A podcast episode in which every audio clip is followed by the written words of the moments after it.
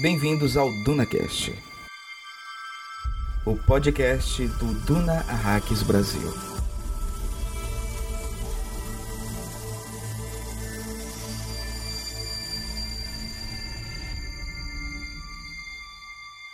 É tão rico o repertório de mitos que envolve Paul Muad'Dib, o Imperador Mentat, e sua irmã Alia, que fica difícil enxergar as pessoas de verdade por trás de tantos véus. Mas no fim das contas, existia um homem que nasceu ou Atreides e uma mulher que nasceu Alia. A carne de ambos estava sujeita ao espaço e ao tempo, e muito embora seus poderes oraculares os situassem fora dos limites usuais do tempo e do espaço, eles eram de origem humana. Vivenciaram fatos reais que deixaram marcas reais no universo real. Para entendê-los, é preciso ver que sua catástrofe foi a catástrofe da humanidade inteira.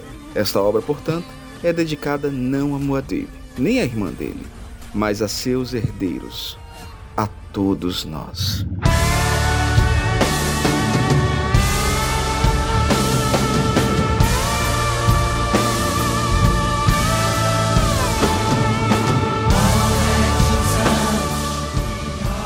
Saudações, Fremen! Aqui, Pascoal Naíbe. E aqui, o piloto Hildon Oliver, lembrando a todos que essa história é sobre nós, os herdeiros. Bem-vindos a Arax e bem-vindos à segunda temporada do DunaCast. O DunaCast vai ser o podcast que irá analisar detalhadamente todos os vinte e cinco capítulos do livro Messias de Duna e suas duzentas e cinquenta e quatro páginas. Isso mesmo, você vai fazer sua leitura pessoal e depois vem aqui conferir todos os detalhes, curiosidades ou mesmo para tirar suas dúvidas. Hildon Oliver, navegador da guilda. Estamos de volta para mais um episódio do DunaCast para continuarmos essa análise sensacional do livro Messias de Duna. Bem-vindo mais uma vez e obrigado pela parceria. Aqui é isso, Pascoal. Eu que agradeço esse convite de estar aqui analisando um livro, como eu falei, acho que no nosso primeiro episódio, nosso episódio zero, na verdade, né? Isso. Esse será o episódio um da segunda temporada de Messias de Duna, onde a gente vai analisar esse livro que, pra mim, mostra como o Frank Herbert, ele nos entrega um livro menor e, ao mesmo tempo, poderosíssimo em questões relacionadas ao futuro, né? Esse futuro que eu sempre... Eu, é, é, acho que quem ouve minhas participações fica dizendo assim, pô, às vezes o Hildon fala de Muad'Dib assim com um certo pesar e tal. É, gente, infelizmente eu tenho muito desse pesar pelas escolhas, esse caminho tra- traçado que a gente vai é, revisitar, né, cara, na le- nas leituras de Messias de Duna. O Atreides, você até já falou isso no, no episódio anterior, ele tem aquela, como é o ar daquele psicanalista que você falou, ah, é lacaniano. Lacaniano, desculpa, eu troquei. Então, assim, tinha aquela, aquela melancolia, né? Assim, é... aquele passando. Mas a gente vai aprendendo também com, com essa melancolia do Paul. Mas olha só, Hildon, é interessante notar, e aí você falou bem, que a gente está no segundo episódio aqui do DunaCast, é o segundo capítulo, vamos dizer assim, né? Porque a gente analisou um excerto. E eles são bastante curtos, né? Aquele que a gente viu na, na episódio passado, ele tem quatro páginas.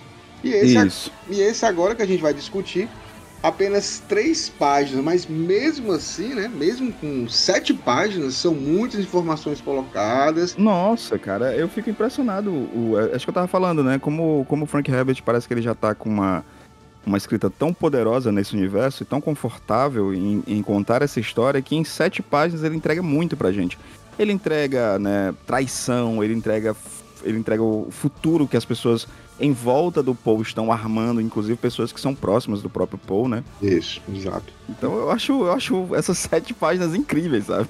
Não, e sabe o que é legal também, Hilda? Até antes de a gente começar a falar do, do episódio do capítulo um, propriamente dito, é que quando o Messias de Duna ele foi lançado, em mil novecentos e sessenta e nove, ele teve uma diferença aí de é, quatro anos do Duna, né? O, uhum. o Frank Herbert lança o Duna em, em mil novecentos e sessenta e cinco, não lança em livro, né? Ele lança em revista de ficção científica, análoga. E aí o Messias de Duna é a mesma coisa, ele também lança em revista, esse formato de livro só depois. E em mil novecentos e sessenta e nove... quando ele lança, ele ainda não estava como um autor consolidado, tá? Porque Duna começa a vender mesmo a partir da década de setenta. Tá tendo uma boa, boa é, assim, perspectiva, as pessoas estão gostando, mas assim, depois que vai virar um livro mesmo físico, né, que sai do, da história de ser apenas uma novela seriada numa revista de ficção científica, aí sim ele começa a vender bastante.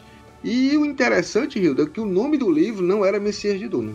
O nome do livro era O Santo Louco. Olha aí, cara, tá aí, essa informação não tinha? Que legal. Isso. E aí você já fica assim, ó, o Santo Louco, né? Porque uhum. assim, pô, o que é que ele quer dizer com isso, né? O que o... Que o... É, acho que fala, fala muito da, da, da própria trajetória do Paul, né? E, e o legal, assim, Pascoal, até fazer aqui uma errata, pessoal, me perdoem, eu acabei lendo, né? E vamos repetir nesse episódio um também, né? O excerto, que é, que é um excerto é, escrito, né? Pelo, diferentemente, né? Da, no primeiro livro a gente tem os excertos da, da princesa Irulan, né? Sim. E agora a gente tem esses excertos escritos por Bronson de Ix, né? Quem Isso. será esse Bronson de Ix que a gente fica analisando? Porque agora, é, Irulan, ela analisava Muad'Dib. Só que agora Isso. a gente percebe a expansão de Muad'Dib. É muito maior do que a gente imaginava, né? Historiadores estão analisando, não apenas a sua é, rainha esposa, né? Como também historiadores agora analisam toda essa trajetória, essa trajetória que é muito complexa, né? Perfeito, Rido. E, e olha só, quando, quando sai esse livro em sessenta e nove, né? E aí ele muda, o, o, o, o editor pediu para mudar, viu? Não, não quero Santo Louco, não, não, é um nome estranho, né? E aí o livro não foi bem recebido, sim. O, os fãs não gostaram do livro na época. Foi um negócio... Você quer dizer que é quase um livro escrito pelo filho dele, né? Você já estava arrumando confusão no fandom. Coitado do Brian. Brian Herbert. Mas não foi bem recebido. Agora, sabe o que eu acho interessante, Hilda? É porque o, o Messias de Duna, ele envelheceu muito bem. Assim, na minha época, né? Um tempinho aqui, uns décadazinhas, quando eu li, eu também não gostei desse livro. E aí, Hildo, quando eu comecei a novamente na internet a juntar a galera do Duna Hacks Brasil, né, em leituras coletivas, é, eu sempre preparava essa geração nova que ia fazer essa leitura coletiva comigo, e eles iriam achar um livro chato. Rapaz, Hildo, por incrível que pareça, os meninos da nova geração amam o Messias de Duna. Acham, assim, eu acho que é muito a ver, Hildo, com a questão da desconstrução do herói, ou de mostrar o lado também, é, os vários lados do, do mocinho e do vilão, que é uma coisa muito comum hoje na nossa geração, né? Geração, aliás, na geração mais nova. Naquela época não tinha muito isso, né? Ou era bem, ou era mal, era coisa muito maniqueísta, né? Tu acha isso também? Ah, total, cara. E assim, o que eu acho que agrega mais é engraçado, né? É, eu não sei se é porque é a minha visão historiador, né, de formação que, que traz isso, de visualizar o Messias de Duna justamente como até um tratado, um, uma pesquisa histórica, né, onde a gente não tá mais com a lente do, do maniqueísmo, né, em, do ah, o pobre Paul que foi abandonado, que foi, foi, o seu pai foi morto. Não, agora a gente tá analisando uma, a trajetória de um imperador. De um imperador Isso. que tomou suas decisões, em que por conta dessas decisões pessoas morreram, pessoas viveram, pessoas mudaram de lado, pessoas foram querendo querer escravizadas, né? E, e novas castas se criaram, novos territórios Isso. foram criados. Então, eu sempre achei o Messias um baita de um livro, sabe? Porque Frank Herbert, ele tá tão confortável no, no universo, como eu falei anteriormente, que ele consegue apresentar em poucas páginas uma história muito coesa. E, mais uma vez, tirando essa lente do, da, do, do, da visão micro, né? Porque antigamente a gente acompanhava muito os personagens de forma micro. Agora a gente meio que expandiu essa visão, né? Se colocou um Hubble em que não apenas Paul Atreides é importante, mas as ações de Paul Muad'Dib são importantes, né? Tudo o que ele fez no decorrer traz uma carga para essa sociedade como um todo. Isso, Isso para mim, é muito expansivo no Messias de Duna. E sabe? Aí eu digo mais uma vez que ele é visionário, porque assim, década de, final da década de, de sessenta, início da de setenta, e a gente vê que é, depois isso foi uma coisa que começou a ser trabalhada até nas histórias em quadrinhos, né? Década de oitenta e noventa, a gente viu essa questão do herói, hum. uma coisa inesquecível, a queda de Murdoch, né? Do Demolidor, Pô, é uma, Sim, a desconstrução, desconstrução. Você falou tudo, é. você falou então, tudo. Assim, acho que o leitor, década de oitenta, noventa e agora dessa geração, ele tá acostumado com, com essa forma, né, uhum. de lidar, até mesmo uhum. do Batman, né, a gente vê muitas vezes também alguns, é, alguns quadrinhos que falam também dessa questão da desconstrução uhum. do, do herói, do, do super-homem também. Cara, é, tu acredita que tu trazer isso pra mim é muito importante, porque é uma, uma preocupação até latente em mim, em analisar como as pessoas estão observando esses personagens, estão observando cultura pop, né? Porque, Sim. por exemplo, hoje em dia, se, o, se um personagem ele faz sucesso, aí automaticamente já existe a defesa. Não, mas ele não é um vilão, ele é um anti-herói. O é. Venom é um anti-herói. Isso. Né? O Wolverine, ah, anti-herói. Justiceiro, um anti-herói. Gente, em primeiro lugar, que é uma análise completamente falha do conceito do herói. Eu acho que no programa passado a gente falou, eu até trouxe do, do o termo herói vem da Grécia, vem do termo grego. Isso. Né? E o herói grego, ele era falho. Ele era falho em, to, em, em suas ações, porque ele era humano, demasiadamente humano. E quando a gente subentende, né, que o, o herói é, aquela, é aquele ser perfeito, a gente perdeu a concepção de herói. Herói não é ser perfeito. O herói é falho e aprender com essas falhas. Então, automaticamente, quando eu, eu pego a, o prisma de um cara que é, em sua, em sua essência, vilanesca, e trago ele para esse lado herói, é uma falta de análise da, da concepção como um todo, Isso. sabe? E eu acabo trazendo é, essas discussões de forma boba. E eu percebo muito que hoje em dia tem essas discussões de forma boba, de forma sem, sem profundidade, certo? Porque somos humanos. O humano, ele pode ser herói também, com todas as suas falhas e todas as suas particularidades.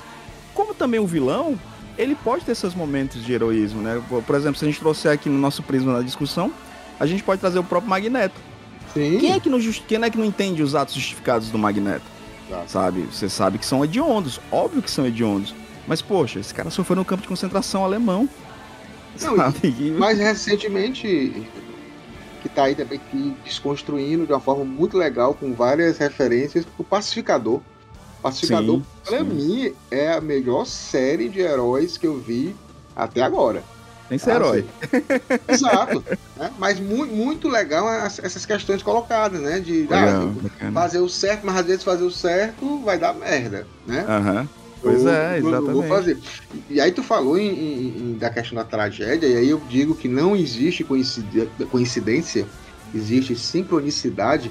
Cara, eu tava aqui com uma página aqui aberta falando exatamente sobre o herói trágico. Então, o herói trágico, a gente falou isso, né? Você até citou o filme Homem do Norte, que é uma... Sim, que é um herói trágico em sua essência trágico, no máximo, né? No máximo, né? Que aí o Shakespeare pegou, chupou lá toda a essência e colocou lá no, no Hamlet.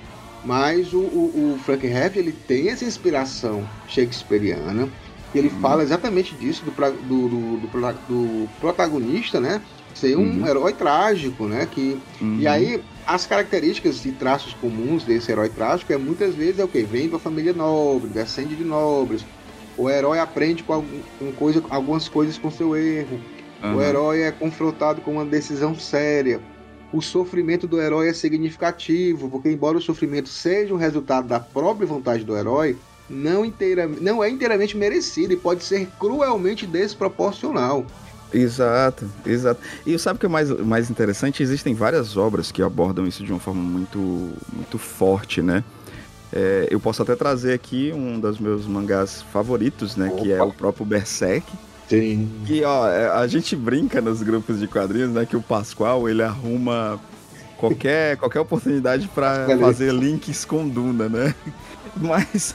Depois eu descobri que um dos personagens vilanescos do, do Berserk, que é o Void, provavelmente o Kentaro Miura, Miura tirou essa, essa inspiração ou num escritor ou num livro do Frank Herbert chamado, acho que, eu não sei se tu vai saber melhor do que eu, é o, acho que Destination Void, deixa eu ver. Sim, é, sim. Destination Void.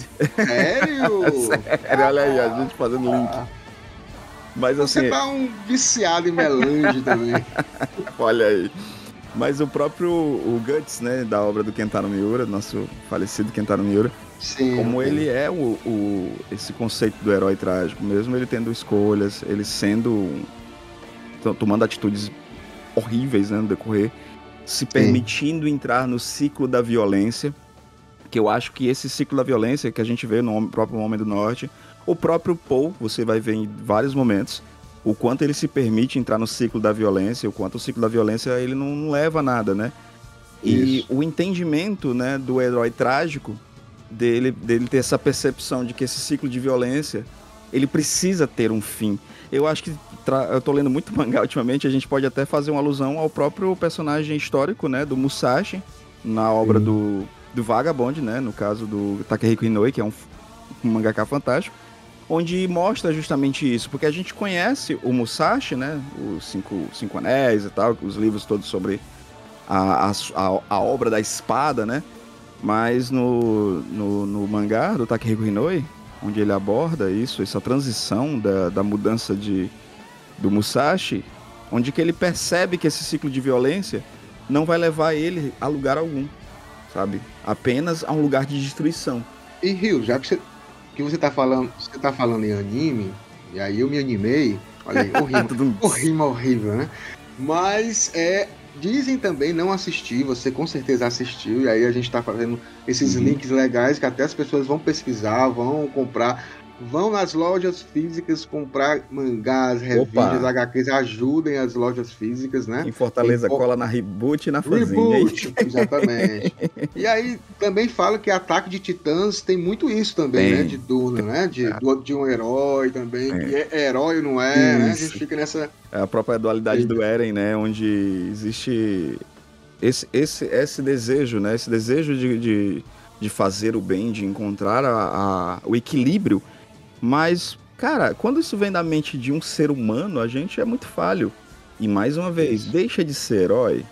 É isso que a gente precisa entender. É porque criamos muito aquele, aquele conceito, né? Jesus Cristo, né? Do cristianismo, onde que o herói, ele é perfeito... Sim.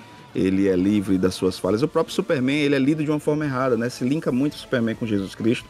O próprio Zack Snyder faz isso de uma maneira muito bizarra, que eu não curto. Sim. Porque o Superman não é o salvador, cara. Ele não é o homem perfeito. Ele é um alienígena com superpoderes que é criado por humanos. E por isso ele é falho, e por isso ele ama, e por isso ele tem as suas dores.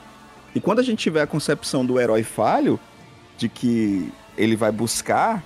tentar, né, de, de alguma forma melhorar a sociedade de acordo com seus preceitos e suas concepções. Se a gente ficar fincado nisso, bicho, a gente não vai levar a lugar algum, sabe? E Paul é, em sua essência, o herói trágico, né? Tantos heróis que a gente trouxe aqui para nossa discussão são herói tra- heróis trágicos, e o Frank Herbert, ele aborda isso e trabalha isso muito bem em Messias de Duna, assim, porque é, é a meta... Eu, eu considero ali que... o start da jornada é o final de Duna, para que a gente perceba a grandeza de que Paul está e que como essa grandeza ela é preocupante para a sociedade onde Paul está inserido, né? Sim, e olha só, você falando aí, a gente está indo no bate-papo inicial, daqui a pouco a gente vai pro café. Não é, mesmo, rapaz, meia hora que já... conversando, mas o, você falando no, no Frank Herbert, numa das entrevistas dele, ele falou que o Messias foi... no caso da primeira trilogia, né? Porque ele já pensou Duna, Messias de Duna e Filhos de Duna, já tinha pensado antes, já. Quando ele lançou Duna, ele já estava com praticamente tudo escrito.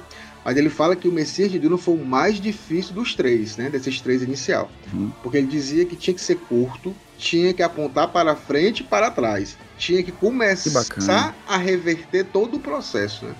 E aí ele disse que tinha que demonstrar os limites dos poderes oraculares de Paul, a agonia da liderança absoluta e a podridão da igreja Fremen.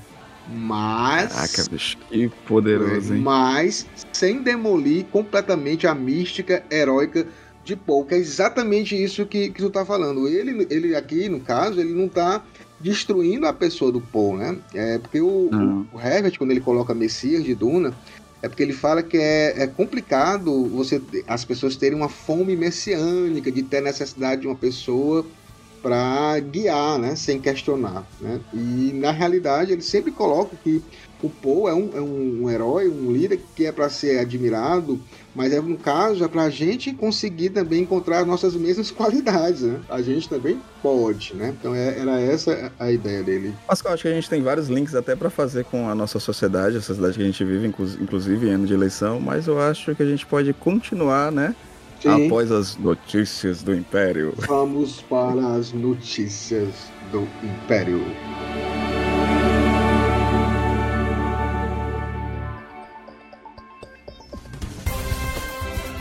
boa noite.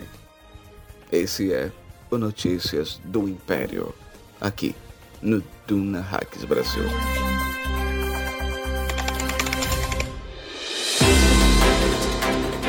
Grande navegador Hildon, nossa, eu queria só compartilhar contigo que Opa. nosso episódio de estreia, semana Eita. passada... O retorno, o retorno. O retorno, cara, ele teve uma repercussão sensacional, Sério?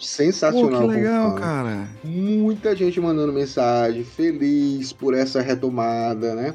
Tivemos vários tweets, as pessoas retweetando. Digam que me amam, eu tô precisando Pronto, de amor. Aí, amor para o nosso navegador. Abracem, agarrem, né? Cheirem. Ele...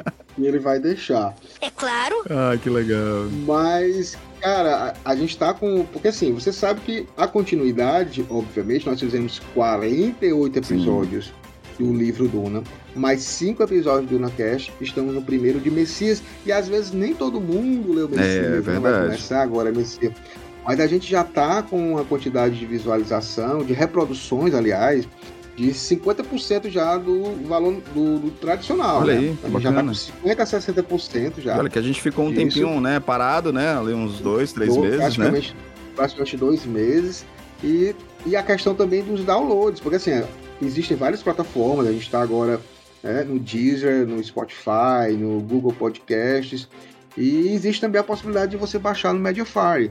E, obviamente, com várias plataformas disponíveis, vai caindo um pouco essa tendência de hum, baixar sim, né, o download. Legal. Mas a gente teve mais de cinquenta downloads. Caramba, né, galera, desse... pô, que legal. Galera baixando para ouvir depois, né? Baixando para ouvir depois, então tá muito legal. Então, agora sim, é muito, muito importante, legal. né, Hildo, que para para toda para funcionar legal, a gente precisa também que vocês participem com a gente. Mandem Por favor. curiosidades, perguntas...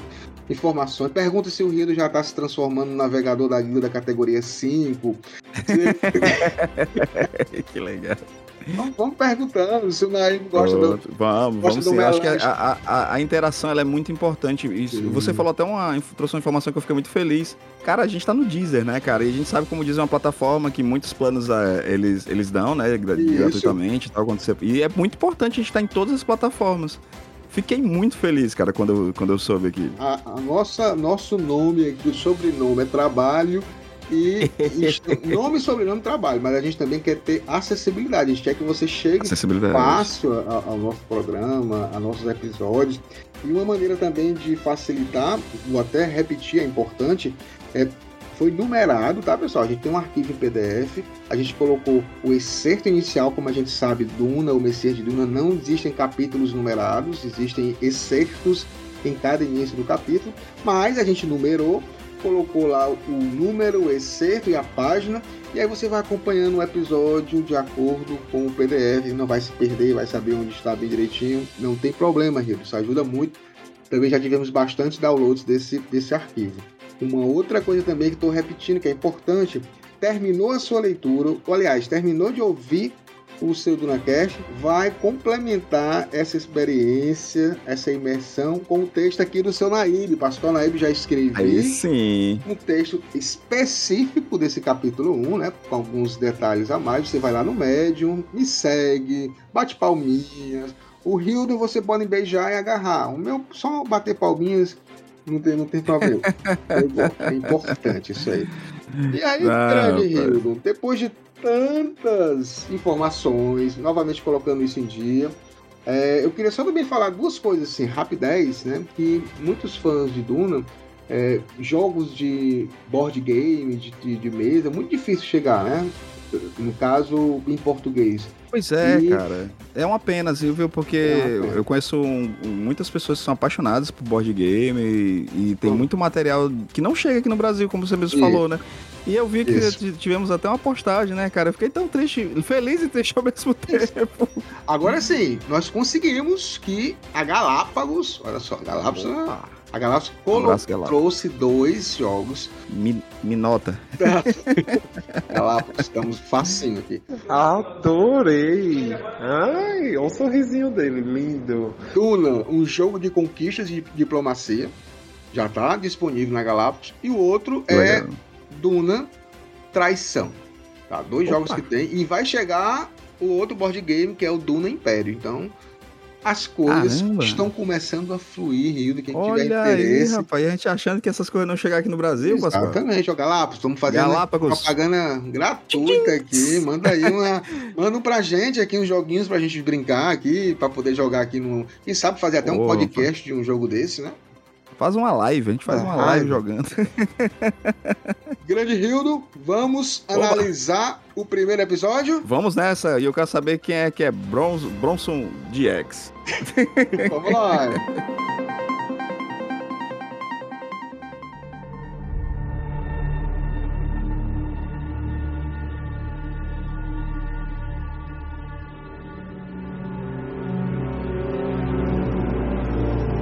Grande Hildon, conversamos tanta coisa, Rapaz. mas agora vamos finalmente destrinchar esse capítulo um de Messias de Duna. Que bom saber, Hildon, que você é um historiador, né? E aí eu fico assim imaginando você lendo essas páginas e pensando assim, cara, um colega meu tá condenado à morte. Não é, cara. Por, por... Porque resolveu falar do Paulzinho. Porque, não, Paul, não, porque tá... ele resolveu fazer o trabalho dele.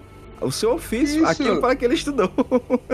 E aí a gente viu no episódio anterior, só recapitulando rapidamente, que ele estava sendo interrogado lá pelos sacerdotes Fremen, né? Que é o Kizarate. É. Você fica assim, ainda, eu fico abismado ainda em ver um guerreiro Fremen virar um fanático religioso, assim. É, essa, essas transições que o Frank Herbert tem trabalhado no Messias de Duna tem sempre me surpre... sempre me surpreendeu bastante. Porque, como tu falou, né, a gente sabe como é o povo, o povo de Arrax, né? A gente acompanhou esse povo, a gente viveu esse povo, de repente esse povo já não é a mesma coisa. A gente admirou é esse povo. É, é óbvio que eles tinham bem um, um, um pezinho, né, em cultos, isso era fácil. Sim, sim. Não era difícil para eles entrar nesses cultos, mas ao mesmo tempo tem alguns cultos, algumas, algumas, tem algumas religiosidades intrínsecas deles que para mim parece que não fazem sentido, né? Sim, mas até nisso, sabe, pensando é um, um, até um, um Dunaverso, Sim. eu acho muito, muito, questão, muito legal a questão da religiosidade Fremen, me lembra muito a resistência religiosa de Canudos, do Caldeirão, Sim. né, Sim. das pessoas que são oprimidas, que não tem nenhum tipo de, de condição de apoio, né, estatal na época, e aí se juntam através da fé, criam um, um local legal para viver, e, e quando as pessoas de fora veem que aquele pessoal tá, tá feliz, vai lá para destruir, né? Não permite que, que continue. Né? E aí a gente volta aqui pro, pro capítulo um, que ele começa exatamente falando sobre a questão dos mitos que envolvem o Paul e a irmã dele, né? A Alia, né? E a Alia da faca, Isso. né? Ah, a faca. E lembra, lembrando que hoje em dia, assim, se a Alia com uma, uma criança fez Isso. aquilo que fez, a Alia já tá com o quê? Tá com uns vinte anos já, né? Mas tá com quase dezesseis aninhos, quinze aninhos. dezesseis é, aninhos, né? Naquela idade boa, é. sabe? Boa de... Nossa Senhora! É, tranquila. Legal nesse excerto que fala exatamente sobre, sobre isso, né? Que... É, a gente vive de mitos, eles são endeusados, né? Tanto o Paul como a, hum. de acordo com esse excerto. É muito, sabe, eu, eu fico pensando assim, num excerto que fala sobre herdeiros, herdeiros, herdeiros, mas o ponto principal ainda é Paul e agora é Alia, sabe? E a gente fica, ué, como assim, né?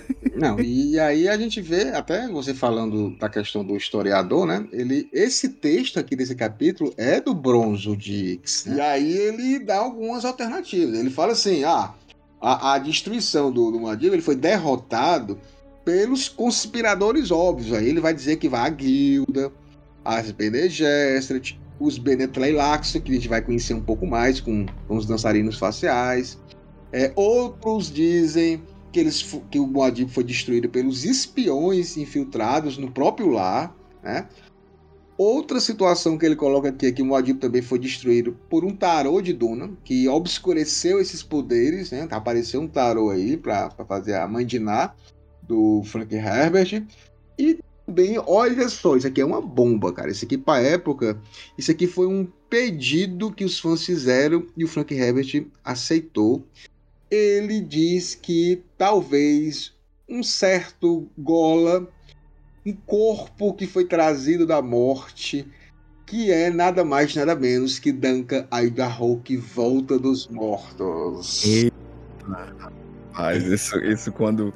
Você sabe como eu sou, eu curto o personagem do Duncan, e ainda mais agora ele sendo Momoa. interpretado pelo... My boy! Pelo Momoa. Boy! E quando... Isso pra mim foi uma surpresa. Uma surpresa, assim, Cara, absurda, eu... sabe? Porque é, é, a gente termina o, o livro... percebendo que como esse personagem tinha potencial Isso. e não, não, não, foi, não, não foi entregue porque o, o Frank Herbert é um Sassin, safado. Serial killer. Serial, ele serial mata killer. todo mundo. Ele, ele é pior do que o George Martin. George é, Martin.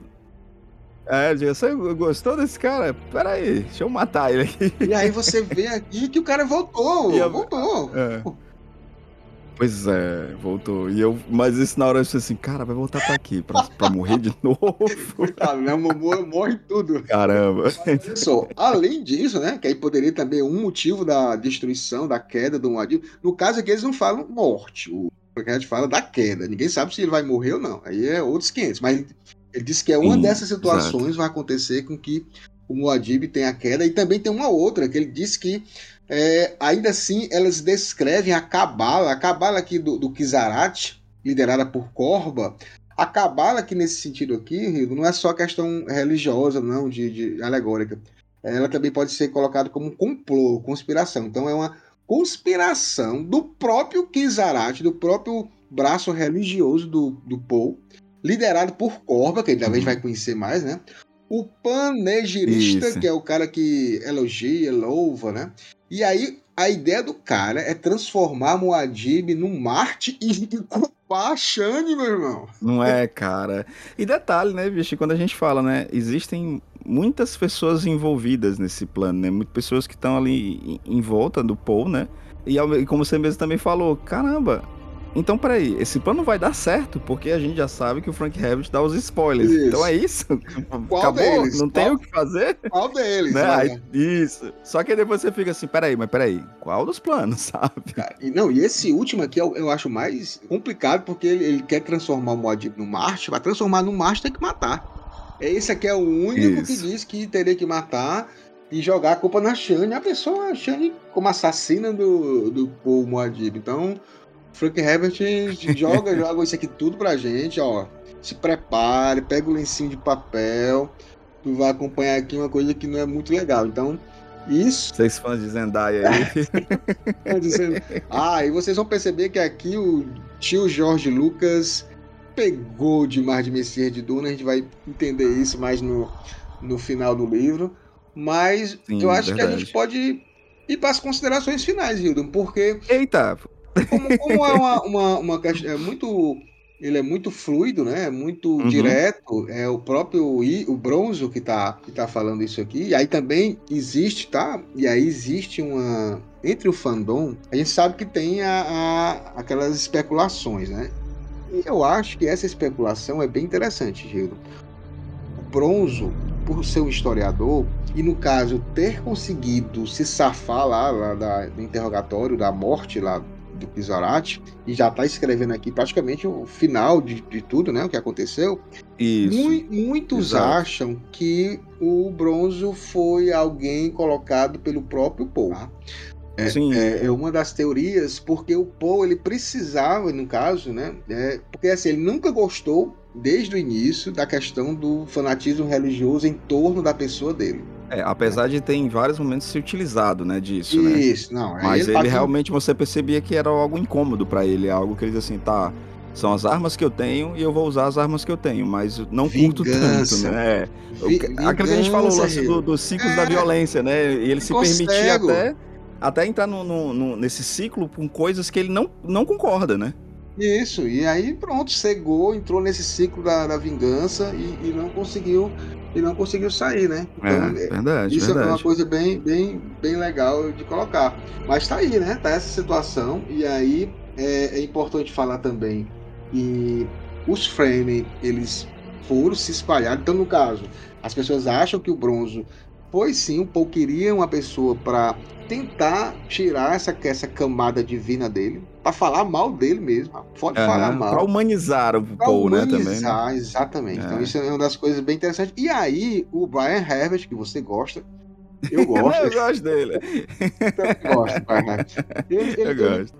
Criou uma historinha pro Bronze bem legal, né? Que o Paul... Ah, eu nunca li. Cara. É, cara, ele, ele criou uma história que o Paul e o Bronze se conheceram na juventude, adolescência.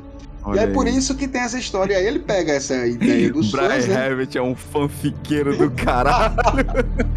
Mas ele faz legal, eu gostei dessa, desse link aí. Ele pega aí as ideias do fã não coloca. Claro, né? Nem, bacana, nem todo, bacana. Nem todo fã não gosta, mas é isso mesmo.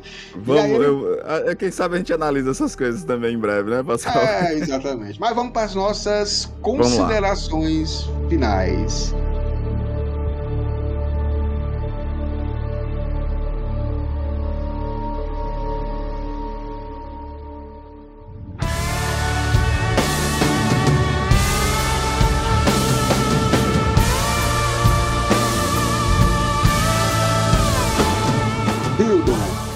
Estamos aqui terminando esse primeiro capítulo propriamente dito aqui de Messias capítulo de Duna. Capítulo rapidinho, né, cara? Capítulo rapidinho, né? né? Assim, bem, bem gostosinho, tranquilo de... rapidinho de... também é bom, gente. É, exato.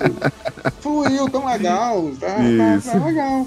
E aí, o que é que você coloca, assim, de, de importante, que você viu? Rapaz, eu acho que você, você até trouxe essas informações até da, da, da fanfic aí, né? do, do Brian... Mas assim, é, é muito interessante porque quando eu li na época, eu não li com esse, com essa, com esse vislumbre, né? De achar, oh, mas será que isso é o Paul? Óbvio que são coisas que a gente vai adquirindo com, com o tempo, claro. Com leitura, com, com as informações que vão chegando a gente, né? Mas é, é a percepção de quanto o Paul, ele tá isolado, né? Com muito poder, mas completamente isolado. Onde as maquinações são realizadas ali, embaixo do nariz dele, e ele não percebe. Ou será que ele não percebe, né? Que eu ficava sempre com o pé atrás. Não é possível que um cara que se tornou o Imperador Mentat permita, né, que as coisas fluam assim. Cadê esse poder? E aí que, que o Frank Herbert é genial, né? Porque ele coloca algo que é normal dentro de uma corte, algo que a gente historicamente observa acontecer, traição. Sim. Mas a, a traição permissiva que a gente só consegue ter esse entendimento, como você falou, com conversas, com análise. Afinal, ele é o Mentat, né? Ele não é só um imperador. Ele é alguém maior, né? Além. E esse ser o maior, o além, ele também incomoda Paul, porque Paul ainda, ainda é humano, né? Ainda é humano. E, e tu lembrou bem, aqui no, no, nesse próprio capítulo, ele fala, né? Ele é o Kizarate Haderach, ele é o Mahdi, ele é o Mentat, ele é o cara que foi treinado pela... com os poderes das Bene Gesserit. Então, tipo, o cara é uma, uma maquininha, né? De, de, de, de fazer súditos. Exato. Ele foi criado para isso. É, ele foi aí, criado pra... para isso e, e essa competência, né? De, a, que ele adquiriu na, em sua criação, ela, ela evoluiu de formas absurdas, né? É tanto que ele consegue a, a, a, a regimentar um povo todo pra ele, né? Exatamente. Um povo que não é fácil, hein? Não é fácil. O fogo chega, quase mata todo mundo que chegava perto. E ele conseguiu, né? Com, aquele, com aquela carinha linda do Timothée Chalamet, cara. Com aquele cabelinho revolto. Os Fremen ficaram apaixonados pelo Timothée Chalamet. Rapaz, o Timothée tem, tem, que, tem que comer muito arroz com feijão, viu? Pra me acreditar que ele vai convencer a galera. Grande Hildon, me diga mais uma coisa aqui pra sua consideração final. Diga lá. Uma pessoa está empolgada com o nosso podcast, com a edição perfeita do Eita. Nosso navegador. E aí tem uma ideia, ele quer criar um podcast, não sabe como começar, não sabe quem procurar. Rapaz, quem muito simples. Procura? Muito simples, muito fácil. Você procura o mental. Não, você procura Radiola Mecânica, a nossa, a sua, que pode ser sua também, né? Empresa que edita podcasts. Aqui à frente desse que vos fala, né? Que não sou apenas podcaster, como também editor. Então entre em contato lá com a gente no Instagram, arroba Radiola Mecânica. E a gente vai entender, né, a, a linguagem do seu podcast, a gente vai transformar o seu, o seu podcast em um produto real, né? Gente, com identidade, Opa. Olha só, eu, fa- Eu faço a coisa mais gostosa que tem, que é só falar. Termina aqui, eu mando o link e ele vai trabalhar. Eu já Pronto, fiz o que você eu pode falar, falar como Pascoal falou. Gosto de falar, falar e me entrega o bruto aí que eu pego no peito e resolvo. As minhas considerações finais, Hildon, vai ser exatamente essa frase aqui, quase a frase final, uhum. que fala assim: somente por meio da natureza letal da profecia é que conseguimos entender o fracasso desse poder imenso e previdente. Eita. Que, que a gente falou na, até no episódio passado, que como é que agora, né, nesse Messias de Duna, quem é que vai ser o op- oponente do Saiyajin, Super Saiyajin? É, cara. É, Paul Muad'Dib. Quem é que vai ser, né? Então, porque você fica assim. E aí o legal é exatamente isso, né? O, o Frank Herbert coloca que essa predição, esse poder todo, é, é a própria perdição dele. Exato. É a própria fraqueza. É a própria fraqueza dele. Que então, é, que é, você isso... falou tudo. A problemática que eu vejo muito no próprio Dragon Ball é que sempre, sempre vai ter alguém mais forte do Goku, e o Goku sempre vai lá. Tanto que a, o, o, a, o mais forte para Paul no universo de Duna que o Frank Herbert nos apresenta são as próprias ideias. É a própria luta que ele precisa, né, ter contra essas ideias, contra o governo, contra traições, né? A, a problemática, né, o inimigo maior para Paul às vezes é o próprio Paul. Isso. E essas concepções de ideias, né, cara? A cara fala: Freezer, por que você matou o Duncan Idaho? Excelente. As considerações finais são essas. É, sigam o Duna Hacks Brasil. Vocês sabem que o Pascoal Naíbe aqui é administrador do Duna Hacks Brasil, a primeira e única página voltada exclusivamente para o conteúdo de Duna. Então, assim, que faz um excelente trabalho, gente, para quem é fã de Duna, ou, ou fã de, de sci-fi como um todo, porque isso. O Pascoal, inclusive, faz umas análises bem interessantes de coisas que a gente vê na cultura pop, como ele fez também, inclusive, uma postagem bacaníssima, ele falou que ele ia fazer e fez, do Homem do Norte, com isso. A trajetória de Paul. Então sigam, gente, sigam, porque ali é entretenimento garantido, produzido pelo nosso querido Pascoal. Venho pro Duna Hacks Brasil, também sigo, também sou administrador do DunaCast, e aqui o grande Rio do colaborador, editor. Sigam as redes sociais do DunaCast, é muito importante é, ter pessoas, ter bastante número de pessoas, porque isso pesa muito quando o Pascoal aqui chega batendo a portinha lá de uma editora, pedindo para trazer o livro. Se a gente tiver um fandom bem unido, né, bem ativo, atuante, a gente consegue as coisas que Duna cheguem aqui no Brasil, mas exato. É importante essa, essa união. Perfeito. Meu grande Hildon, muito obrigado. Foi eu mais uma agradeço. Vez um episódio excepcional. E vamos esperar a outra semana para o terceiro episódio do DunaCast. Um grande abraço. Beijo, valeu.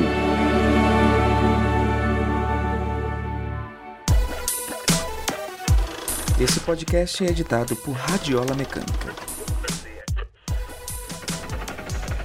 radiola mecânica arroba gmail ponto com